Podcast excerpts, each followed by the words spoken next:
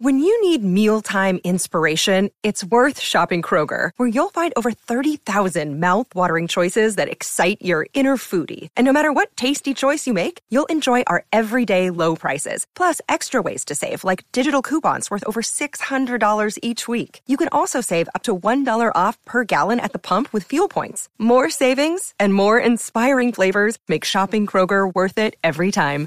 Kroger, fresh for everyone. Fuel restrictions apply. Today's episode is brought to you by WorldwideGolfShops.com. Look, I don't know if you guys have heard, but 2020 has been one of the weirdest years ever, but also one of the best golf years ever for the industry. And WorldwideGolfShops.com has all of the great gear from all of the top brands, including training aids, apparel, and accessories, everything that you need to get you on the course and playing a little bit better. So go out to WorldwideGolfShops.com today. You're listening to the Golf Unfiltered podcast, your source for in depth interviews with the biggest names, brands, and personalities in golf. Our mission? To keep you informed and help you enjoy the game even more. And now, the owner and host of the Golf Unfiltered podcast, Adam Fonseca. That's right, ladies and gentlemen. Welcome back to the show. This is the Golf Unfiltered podcast, and I'm your host, Adam from golfunfiltered.com. Follow us all over social media at Golf Unfiltered.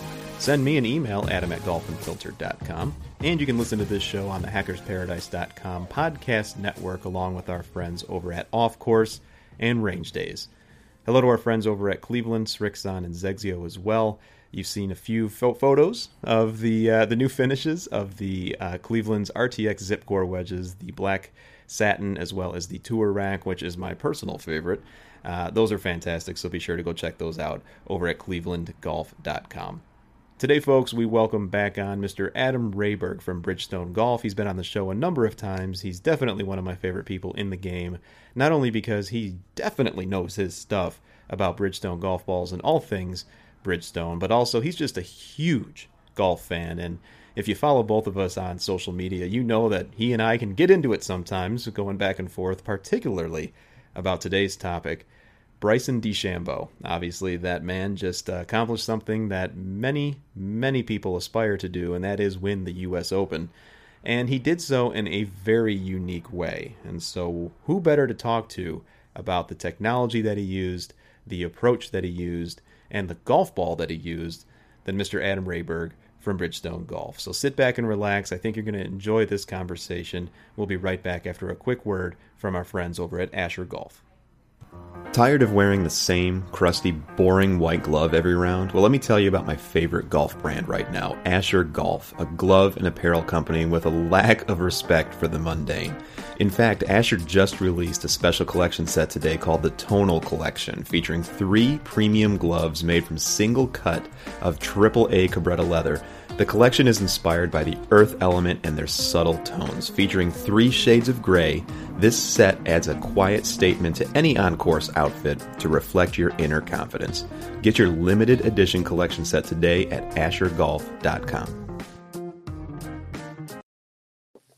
Welcome back, folks. As I mentioned at the top of the show, I am pleased to welcome back onto the podcast, I think for the third or fourth time now, one of my most favorite people in the game of golf, Mr. Adam Rehberg. He is from Bridgestone Golf. Adam, it's nice to speak with you once again. Yes, sadly enough, I think it is the third time. Um, can't believe you have the audacity to have me on multiple times, but here I am. Well, you keep saying yes. And so as long as you keep doing it, I'm going to keep inviting you. Well, you know, obviously we are here today, as I mentioned at the top of the show, to talk about Bryson DeChambeau's win at the 2020 U.S. Open. And Adam is a uh, individual who is very close to Bryson insofar as not only uh, helping him with new product, but also helping you. You are involved with him in the the design elements of of the new golf balls. Is that correct or no? Yes, totally correct. Um, kind of worked with him all the way up into the, the development of the new X with the new reactive cover. So yeah, heavily involved with everything going on. Also, a lot of good involvement with R and D and myself leading up to the actual U.S. Open. So got some kind of good stories about that as well. Awesome, and we're going to get into those stories too here, folks. But I think Adam, what you and I are going to do is talk a little bit from a golf fan perspective, of course, but also we want to touch on all those stories that you can only bring uh, your unique perspective to, having been in such close contact with Bryson. But let's start with the products themselves. Now, you've been on the show in the past to talk about uh, the new Bridgestone golf ball, including the reactive cover that you just mentioned. To what degree? We've been hearing a lot about what Bryson's done to change his game. And I'd imagine that you have been in touch with him to talk about how his new game uh, can be benefited from the new product. Uh, how did those conversations go? Uh, you said there was a lot of stories leading up to the Open maybe pull back the curtain a little bit to let us know how that worked. All right. Well, first I'll kind of go back uh, a couple years. Um, so with him, you know, he's he's a, he's he's kind of a nut. He's kind of crazy, but in the best possible way.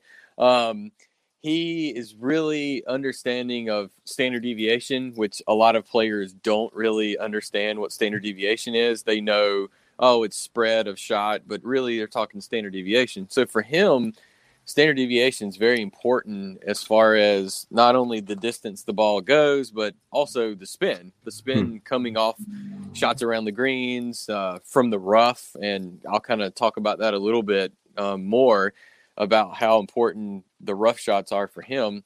But um, you know, all that type of stuff is so important for him. So when we when we started working on kind of the reactive cover with him, you know, a few years ago, you know, I guess two and a half, three years ago now is when we kind of started down the route of um, reactive cover with him in Texas. Um, you know, we have all these prototypes, he's testing them, but for him, it was very important, like I said, that standard deviation of spin. So we started looking at those things and he started to to understand what makes the ball perform stably, you know, the most stable in all shots. And stability for him also means how the ball flies. And we found we found that you know him hitting shots and it more stable in the face allows the flight of the ball to be more stable. And um, just kind of fast forwarding to East Lake just a few weeks ago, um, I saw mm-hmm. him down in Atlanta.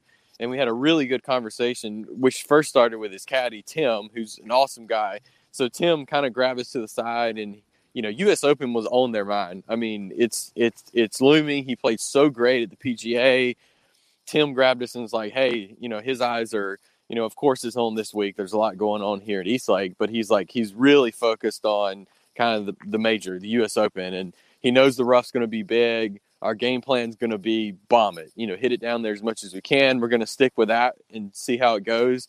Um, so that rough data was so important. So basically what our r&d team got working on um, they have a way that they can test um, rough from the robot um, it's a you know mixture of you know some sort of paper and then you know uh, moisture on the on the club to make it stick and all this type of stuff but hmm. me and him kind of went down to the left side of the range and we moved over to the rough like really thick juicy salad lie over there on the left side of the range that East Lake, and we started hitting these shots, and we started looking at this data, and he started kind of picking my brain, and I was picking his brain about, you know, what do you do, you know, what are you doing to impact the ball? Are you are you feel like you're you're scooping, you know, from the rough? Are you trying mm-hmm. to be mm-hmm. steep?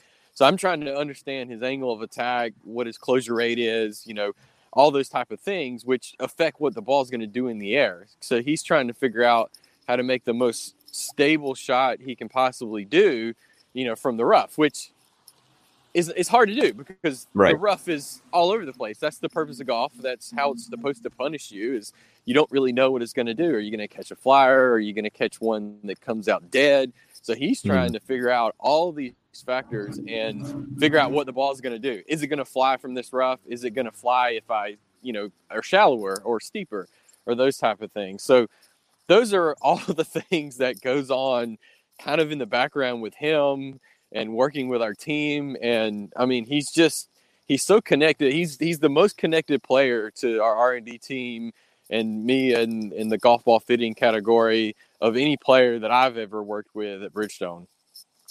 And that that is quite the statement because let's not forget that you also worked with this fella named Tiger Woods, and you know he's known to also have uh, to be pretty in tune with R and D on his own accord. Yeah, absolutely. Tiger is um, definitely during the process. He is as much hands on as anybody in the company. But the, the, the little bit of difference between Tiger and Bryson, once that ball is kind of completed and finished, Tiger's just he's kind of done. He's like, okay, this is the ball. I helped work with you guys. I understand it. I know it. It's kind of I'm going to work, and you know he has his own people, TrackMan, and all that kind of stuff. So he kind of takes it from there. Where Bryson, mm-hmm. You know, I I think being a younger, you know, 27 versus Tiger in his 40s. Ty- Bryson is just learning all the time. He's he's picking the brains. I mean, we had a Zoom call with him Friday, the week before the U.S. Open, to talk about other things. So he's just I mean, how often have we ever had a Zoom call with a player, you know, the week before a major? It's probably been next to none in right. the company history. But he's just, he's all the time trying to learn. And, he, you know, everybody kind of pokes at him because of that. He's like, oh, he's such a nerd and he's all this. But he's really just a sponge and he's absorbing all this information and, you know, trying to learn what the ball's going to do at the best possible level. Because, I mean, we all do it, right? When you got right. a ball in the rough, we look at it and what do we do? We guess. We guess exactly what it's going to do. Well, it looks like a flyer. You know, from nine irons 140, I think it's going to go about 145. And, and we take a good guess at what it's going to do.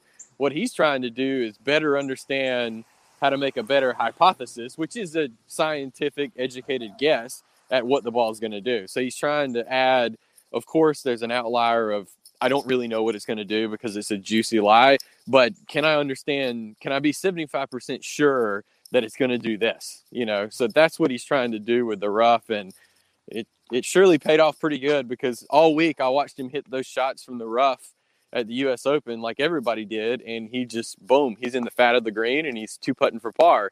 And when he's in the fairway, he's being aggressive to the green and trying to make birdies.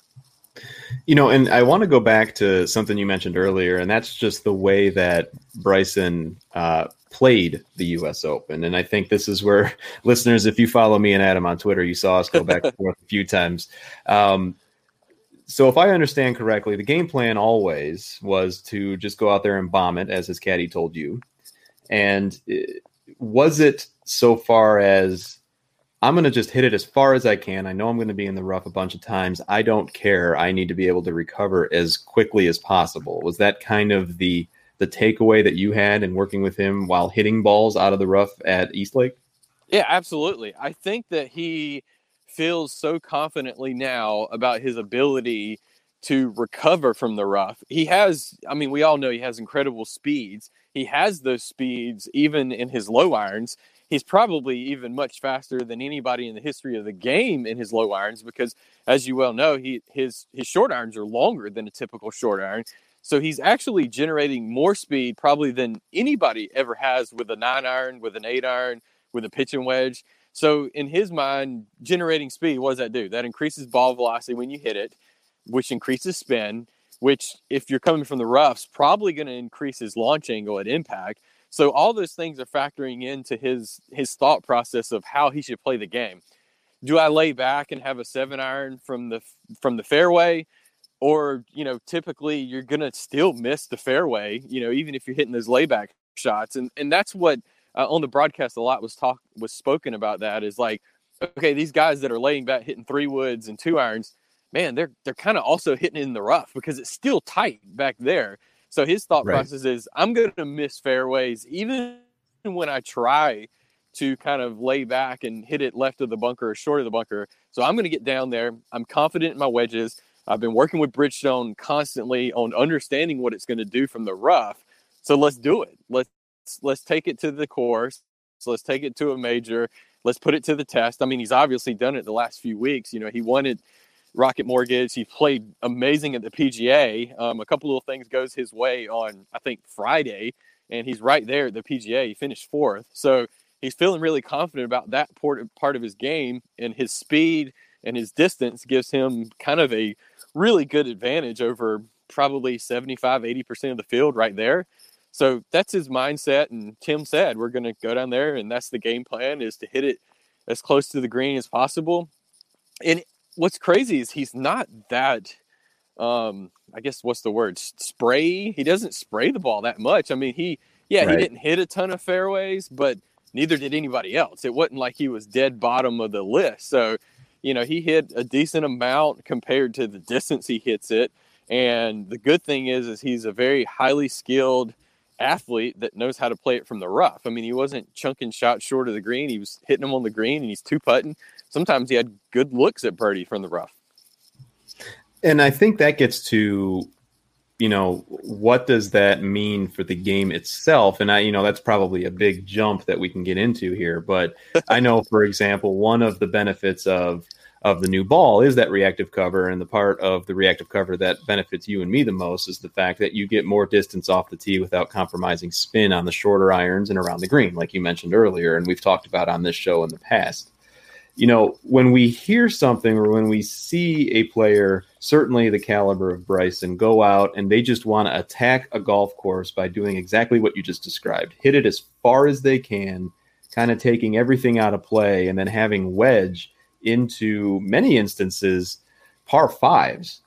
Yep. And it, it, certainly during the week, that, that feels dirty to me I don't know. I don't know. I don't know how you feel about it. I have a feeling I know how you feel about it, but to me, that's just not the way that the game was meant to be played in that instance. But am I thinking of that the wrong way?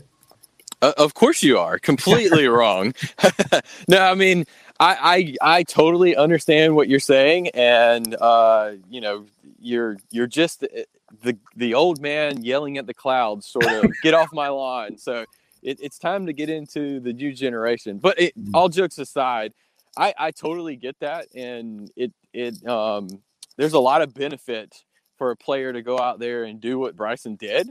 A lot of players now are more on the distance side, and of course they're they're playing very well. So my point to that, and where I kind of disagree with you on that at that front, is that Bryson's out there and he's putting in the hard work to do that. It's, if if distance is a part of the game that is a a huge benefit, then players are going to start you know optimizing that distance. But it doesn't end there. For Bryson, he's doing all the things on the back end. I mean, he's the one of the biggest thing that maybe we can take zero credit for at Bridgestone is how amazing that guy's putting. I mean, that's yeah. one thing that's getting overlooked during this whole thing and he is putting phenomenal and he puts a ton of work in that. He has the phantom camera that he brings out for a lot of that, which we don't have anything to do with. And he's studying what the ball's doing, the roll, you know, how to turn it over. I mean, a year and a half ago, when he was not playing to his level, what he thought was his um, precise level, he got with us and we wanted, you know, that roll in the ball, instantly rolling. So we worked with his putter people, which are sick, and we wanted to get the ball rolling as fast as we can. So we did some tests. But anyway, there's a lot of things involved with what he does. And I mean, it's, you know, distance is going to always be a thing that puts elite players even closer to the top. I mean, if you look throughout history, you know, Jack was one of the longest guys when he came out, you know, especially at the beginning, his, you know, probably the first one third or two thirds of his career. Arnold was the same way. I mean, you can say what you want about Gary and Seve and all those guys. They were long compared to the field. I mean, that's one of the things that gets that gets misinterpreted. I mean, you're going to have your mm-hmm. Trevinos of the world that are outliers. Trevino was never a long guy compared to the field. He was probably maybe a little above average, but you know, one of the best ball strikers to ever touch a ball or a club. So you're going right. to have those instances of of people that are throughout. I mean, of course, you look at Spieth. Spieth was never one of the longest guys but just a phenomenal A plus everywhere. You know, he putted it A plus, he wedged it A plus, he he drove it like an A minus, and then he did everything else great. I mean, but you know, distance is always going to be something. The thing that that I think ruffles a lot of guys' feathers about Bryson is he just mm-hmm. comes out and says it and says what he's going to do. He's going to say, "I'm just going to hit." I mean, Brooks. That's I guarantee that's Brooks' plan when he won all those majors. It's just bomb it down there as much as I can. If it's a hole that doesn't have OB or hazard, I'm going to hit my driver down there as far as I can and wedge it out. And, and you know, if I hit a fairway, then I got a daggum lob wedge into the green from the fairway.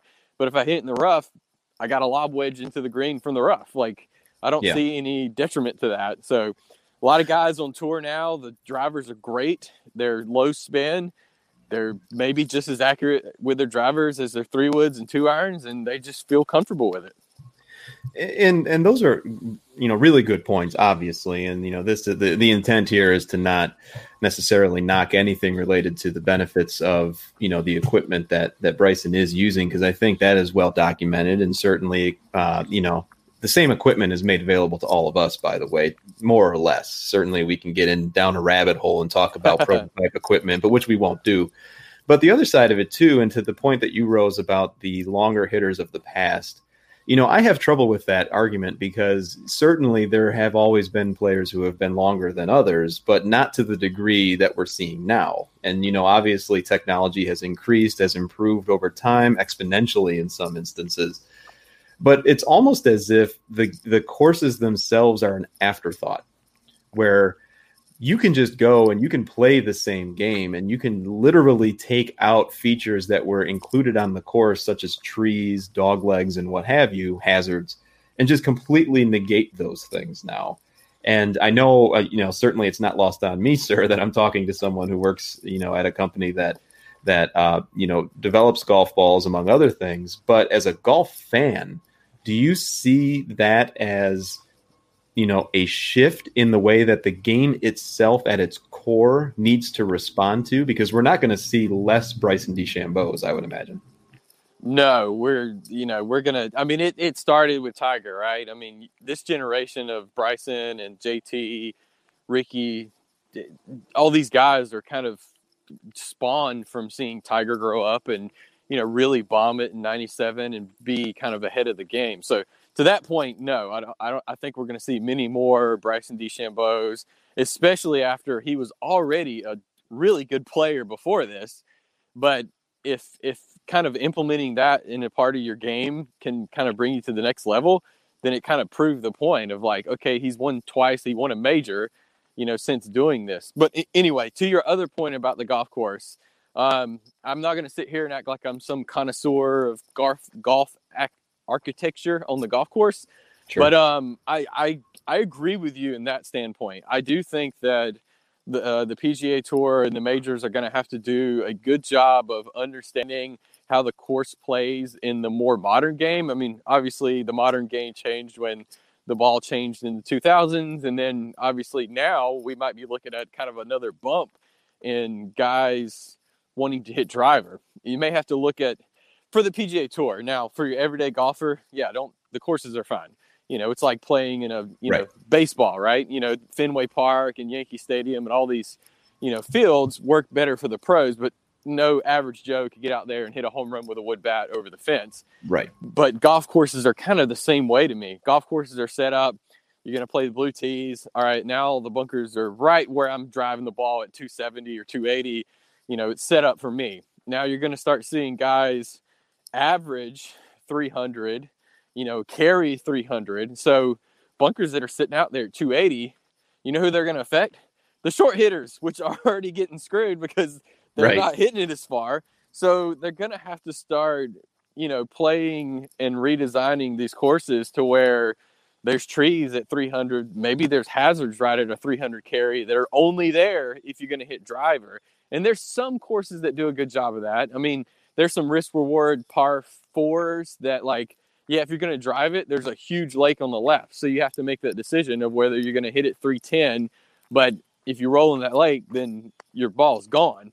So unfortunately i think that a lot of our courses in the historic era that are historically amazing if you look at Augusta as one of them, hopefully they don't put a bag over my head and take me in a in a van for saying what's this, that but, red light. but um, if you look at Augusta, I mean, they had to remake the golf course when the modern ball came along. Yeah, it was Tiger. I get it. You know, you kind of lean, oh, it's because of Tiger, but it was really because of the modern golf ball and the modern driver. The driver got bigger, it got hotter, it got more consistent across the face. The ball, the core got better. You know, it got solid and then we were able to kind of make a ball that didn't spin a lot off the tee, but then was long off the off the driver. So then obviously guys are going to start banging it longer. If you're more confident to hit the ball harder, and that's a, a big thing of Bryson too, is you know with the technology like it is, he he could never do this with a persimmon and a balata ball. I mean, sure. I, I think we all understand that he might could try, but you know, putting that more um, hit on the ball where there's more spin, there's more velocity, it would be hard to control it just because you're adding those things. The modern technology kind of allows you to do this and you know it's it's it's something that everybody has a chance to put their hands on. It's not something exclusive for the tour. I think it's good for the game. I don't think any amateur wants to hit it shorter. I don't think any pro wants to hit it shorter i don't think we want to see pros hitting it shorter i mean i liked watching what bryson did and matt Wolff did i like watching dustin win i loved watching what Jordan Spieth did not too long ago. People forget it wasn't too long ago. He was one of the most dominant players in the game, and he hit it 290. You know, and so it it all comes back down to skill. It's going to come down to that. It's going to come down to the skill of the player. Bryson's not going to go out there and win every week. I think he's going to win more consistent now that he understands the game and puts the time in to understand what the ball is going to do from the rough. I think we plug here have a good advantage with the ball with the reactive cover. It performs amazing from the rough. I think that gives him a little bit more, you know, that what he needs to control the ball. So, um, architecture wise, I guess the beginning of the question, I think they're going to have to keep continue to develop courses that work well for PGA events. So you're going to hear freaking woke Twitter complain that they can't be at Seminole and they can't be at Sweetens Cove and stuff like right. that because those courses aren't built for a PGA Tour event. Of course, no, like it's just not going to happen. So, I mean, uh, we all love those courses and they're amazing and they're really cool and lit on on Twitter right now and they're awesome, you know. But you you can't have a PGA Tour event just like you can't take the Yankees to your ballpark down the road here in Atlanta and have them play a game because they're just going to hit bombs off of it. So it's you know it's it's the way the world's going to be. You can't have races now at some racetracks because race cars have gotten a whole lot better and a whole right. lot more aerodynamic. So they've made them non-existent. But yeah, we remember those races that happened in the 40s at that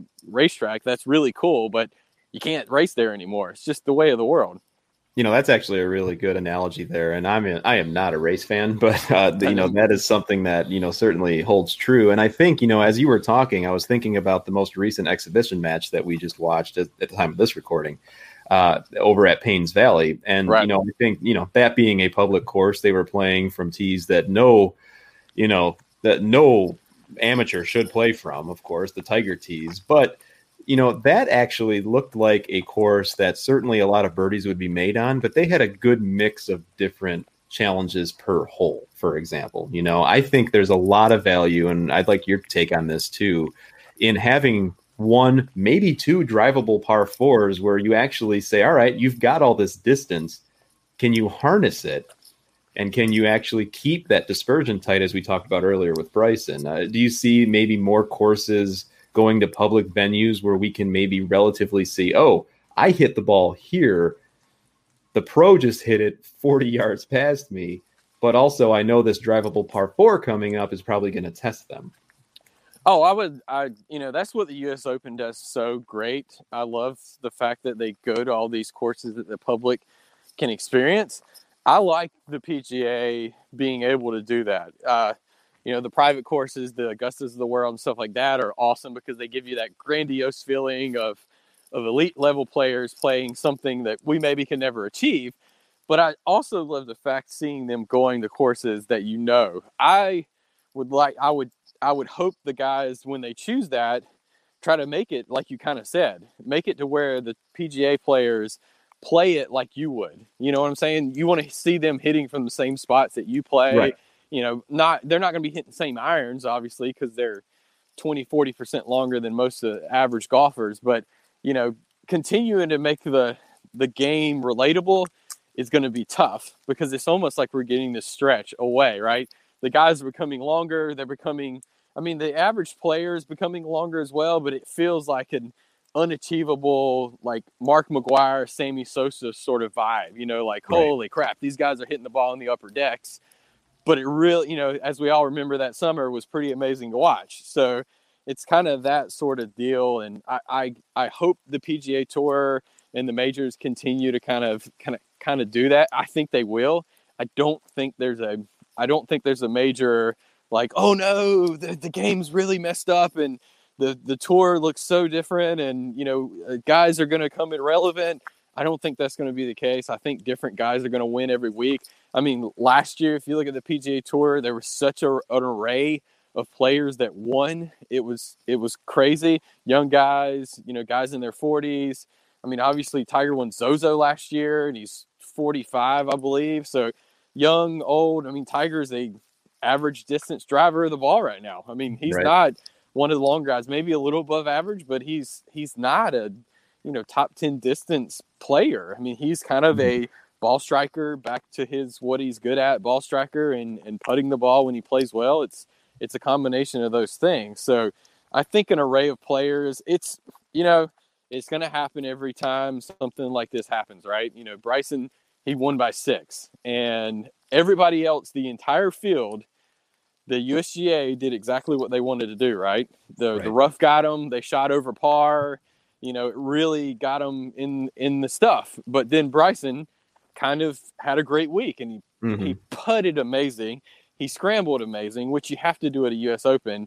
But then the focus seems to be all on you know his strategy off the tee, and it paid off and it worked for him. And you know here we are talking about it, and I think it was a strategic, smart play for him. And I wonder if a bunch of other players would now kind of change the way they do it and kind of do the same thing. And it worked for Wolff. Wolff seemed to be hitting as many drivers is Bryson, and sure. um, he actually drove the ball further than Bryson. Bryson was fifth, I think, fifth or sixth in driving distance, and Wolff, I think, finished the week at number one. So, yeah, there's there's a lot of long hitters out there, as you mentioned, and of course, the you know, as you also mentioned, the average driving distance is right around 300 yards now for the PGA Tour, and yep. and maybe you know, Father Time is something that really is the great equalizer because, like you said, Tiger, one of the people who were uh, the longest ever at one point now is kind of in the middle of the pack. And so, you know, once again, listeners, we're talking to Adam Rehberg here from Bridgestone Golf. And Adam, I know, uh, you know, we're up against the clock here a little bit, but I've got just a couple quick questions for you to get back to Bryson. You know, obviously, there's going to be a lot of attention paid on this guy now. He's the national champion, uh, certainly as a professional for the first time, being a winner of the U.S. Amateur in the past, as well as the NCAA. Uh, where does where does he land now? And I don't know how much you can comment on this in terms of the face of a brand. I mean, people are going to think of him when they think of Bridgestone, and certainly that's good for you all. But let's not forget that you know Tiger, who certainly will never be overlooked. He's on your he's in your stable as well as many others. I mean, has uh, Bryson's marketing value has had to just shoot through the roof.